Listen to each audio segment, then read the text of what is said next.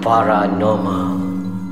Di sebalik tabir Seekers Underground Menjejaki misteri entiti Hai Assalamualaikum. Saya Syai. Saya Mi Dan bersama kami lagi di dalam podcast saya Sekacang Segmen Paranormal. So untuk Yes. hari ni kita nak cerita lagi tentang pengalaman kami di dalam uh, sepanjang proses penggambaran kami di dalam Seekers Underground So Ya. kali ni masih lagi di Kedah Ini rumah sebuah rumah siam Ah, ah Di tu memang nama Kedah. dia kita gelar Rumah Siam di Kedah. So rumah ni dia punya specialnya pasal dia berada betul-betul di tepi jalan. Satu Ah, ah. Tapi dia bukanlah dekat kawasan macam orang kata apa penuh dengan manusia lah. Ya. Dia kira antara rumah yang terhujung juga di dalam jalan Dia tu. Orang kata rumah terpencil Hmm.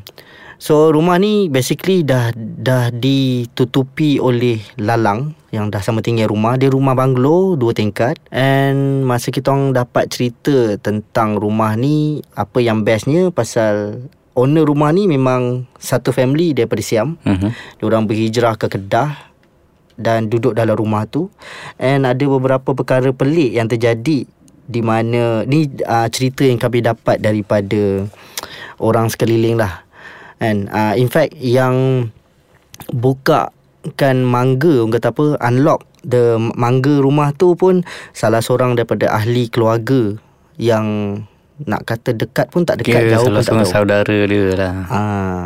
And yang bestnya dia pun tak berapa tahu sangat cerita tentang apa yang terjadi kat rumah ni. Cuma Sebab- dia kata macam ada konflik. Sebab dia pun jarang ke situ kan Mm-mm. Dan uh, rata-rata yang kita orang temu ramah orang yang lalu lalang dekat situ uh, semuanya macam kalau boleh ada yang nak avoid lalu waktu malam. So kebanyakannya kalau dia orang lalu pasal belah dalam tu dia ada macam taman rekreasi. Taman rekreasi tempat dia orang minum-minum semua Ah. kat situ lah So jadi siapa yang dah masuk petang ni, orang akan overnight. Dia orang balik esok pagi Ah, dia akan balik besok pagi. Jarang antara dia orang kecuali yang dah emergency sangat tu baru keluar. Jadi masa dekat Kedah ni kami masih lagi berkolaborasi dengan uh, tim Poseidon.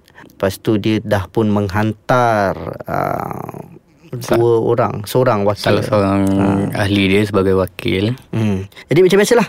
Siang tu lewat petang tu kami set up lambat oleh disebabkan hujan kan and apa yang bestnya kawasan ni pasal dia dia nampak tenang rumah ni pasal berdepan dengan rumah tu kawasan sawah bendang yang besar jadi dia mengurangkan rasa takut dan gementar kami tu bila berada dekat kawasan rumah tu sendiri And so waktu set up Kita orang set up macam biasa Kita orang Ricky uh, Siang tu macam Tak ada berasa sangat kan Siang actually kita Masa Ricky tu kita orang dapat cerita mm-hmm. Kat rumah tu berlaku pembunuhan dan rompakan dan pembunuhan Ya uh, melibatkan salah seorang mangsanya budak kecil. mm-hmm.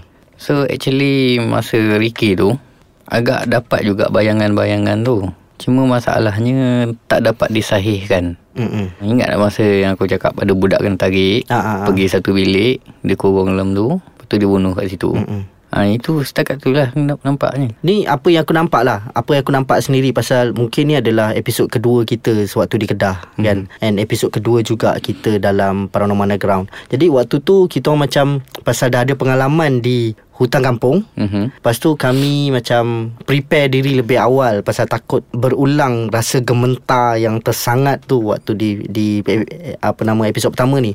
Jadi episod kedua ni aku nak aku sendiri nampak dengan mata kepala aku yang Amir dia bersedia lebih awal lah. Jadi waktu kita Ricky siang tu dia dah start visualize benda-benda dah. So macam kita orang berfikir macam eh awal Amir hari ni. Which is bagus kan pasal at least kita dapat satu lead daripada diri kita sendirilah. Mm-hmm. Pasal waktu tu kita sekadar dapat cerita random daripada Random daripada orang ramai. orang ramai yang bukan duduk dia diorang ni duduk dalam kampung yang sama tapi diorang just menggunakan jalan tu untuk ulang alik masuk ke taman rekreasi tu saja. Jadi untuk dapatkan leads yang lebih jitu tu kita orang macam agak tergantung sikit pasal kita tak dapat cerita yang sangat menyeluruh daripada wakil ataupun waris daripada keluarga pasal ya. mungkin ada beberapa konflik yang diorang tak dapat nak ceritakan. Dan boleh kata Boleh dikatakan Ramai orang kampung kita jumpa Dia macam takut nak cerita, nak cerita pasal rumah tu. Ah, itulah dia macam ada something yang orang nak menyimpan. Tapi kita akan sambung lepas ni. Kita berehat sekejap.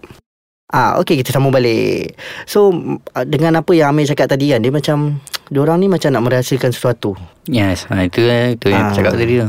Jadi itulah yang orang kata apa menyebabkan satu konflik kepada kami sebagai penyiasat untuk mendapatkan lead yang orang kata apa agak legit untuk kita mulakan salah sesuatu penyiasatan. Jadi kami pun kata apa tak nak buang masa apa semua. Jadi kami jalankan penyiasatan jugalah dengan keadaan yang kekurangan leads tu kami teruskan juga penyiasatan malam tu. Kita gamble lah. Ah kita Ah, gamble. gamble So first masuk. kita letak kita punya kamera 360 spinning tu Ya. Uh, so kita letak di tengah-tengah rumah dan waktu kita uh, post editing ada dapat beberapa penampakan yang agak menarik lah. Ha, yang post editing aku tak tahu. Itu Ah. aku kena cerita apa ni. Okey, post editing ni kita dia pasal cerita ni akan dibawa ke orang kata apa dua episod. Jadi mm-hmm. kita cerita pasal post editing dulu. Dalam mm-hmm. post editing ni editor kita orang mendapati ada dua kelibat yang melintas depan kamera tu.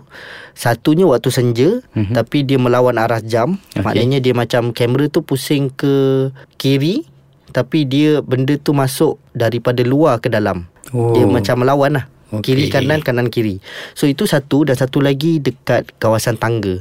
Mungkin entiti yang sama mm-hmm. ataupun mungkin ulat ke kita tak tahu kan tapi dari pengamatan mata aku sendiri aku rasa itu adalah satu bukti yang boleh dikatakan agak memberansangkan lah pasal kita belum memulakan sesi malam lagi. Ya, itu selepas kita Ricky petang eh. Ah, ah. Sebab kita Ricky dulu baru kita letak kamera tu. Yes, tu. betul. So, kita orang tak letak kamera tu kat atas pasal kat atas ni ruangan dia sangat kecil. Pasal naik atas tu terus kawasan-kawasan bilik ada berapa bilik? Satu, dua, Tiga bilik atas. tiga bilik. Ada satu bilik semayang di belah luar. Yes. Kan?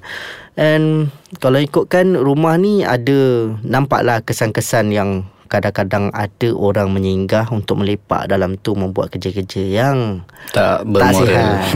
Jadi tapi kami orang kata apa ignore benda-benda tu pasal matlamat kami adalah untuk mendapatkan cerita yang sebenar. So bila ki- kita orang menyiasat malam tu, mula-mula kita pusing Mhm. seluruh rumah. Ah, masa tu aku dengan Amir lah pusing sekali dengan cameraman kita orang dan uh, seorang lagi wakil daripada Poseidon. Lepas pusing tu, kami decide untuk berpecah. Jadi untuk sesi pertama ni aku ambil bahagian bawah dan Amir ambil bahagian atas. Kan? Mhm. Okey. So bila kat bawah ni aku tak ada rasa apa-apa sangat lah. Tapi makin lama duduk dekat bawah tu aura dia semakin Semakin kuat lah. Ah ha, semakin kuat. Sepertinya dia macam malam tu aku rasa pelik sikit pasal aku dapat merasakan dua aura yang berbeza. Satu aura yang di mana tak nak kita berada dalam rumah tu mm-hmm. dan satu lagi aura ni macam nak menyampaikan sesuatu cerita. Okey. Maknanya dia kira uh, memang naklah kita kat dalam rumah tu. Ha. Ha, lepas tu kita orang decide untuk tukar tempat. Bila tukar tempat ni dia tak jadi aku rasa. Pasal bila aku naik atas, kita mulakan kita punya ritual yang pertama. Okey. Sebelum tu aku nak cerita juga Hmm. pasal apa yang aku lalu masa naik atas Mhm. malam, sesi penyiasatan malam. Actually aku naik aku terus ke bilik tu. Okay. Bilik yang aku kata ada budak keluar tu kan. Mhm. Ada budak keluar. Aku naik atas tu kosong. Okey, aura tadi dah tak ada, bayangan tu pun dah tak ada. Okay. Aku pergi ke bilik tempat dia dulu penuh. Mhm. Yang kita jumpa bantal apa semua ingat? Ah, mm, betul betul. tilam semua. Aku pergi ke bilik tu pun bayangan dia dah tak ada, aura dia tak ada. Okey. Aku dah terfikir kenapa tiba-tiba jadi tak ada kata. Mm, mm, mm. Petang tadi kuat. Lepas tu yang kau rasa arwah lain-lain tu kan aku Mhm. pun ada rasa juga kat atas tu cuma macam dia datang daripada luar tau Mhm. daripada pokok melintas ke atas rumah tu Okay. so aku terfikir apa benda pula ni kan Afzal tadi lain malam rasa lain Mhm. Dah pelik kat situ dah buntu Lepas tu ingat aku turun cari engkau kan Mhm.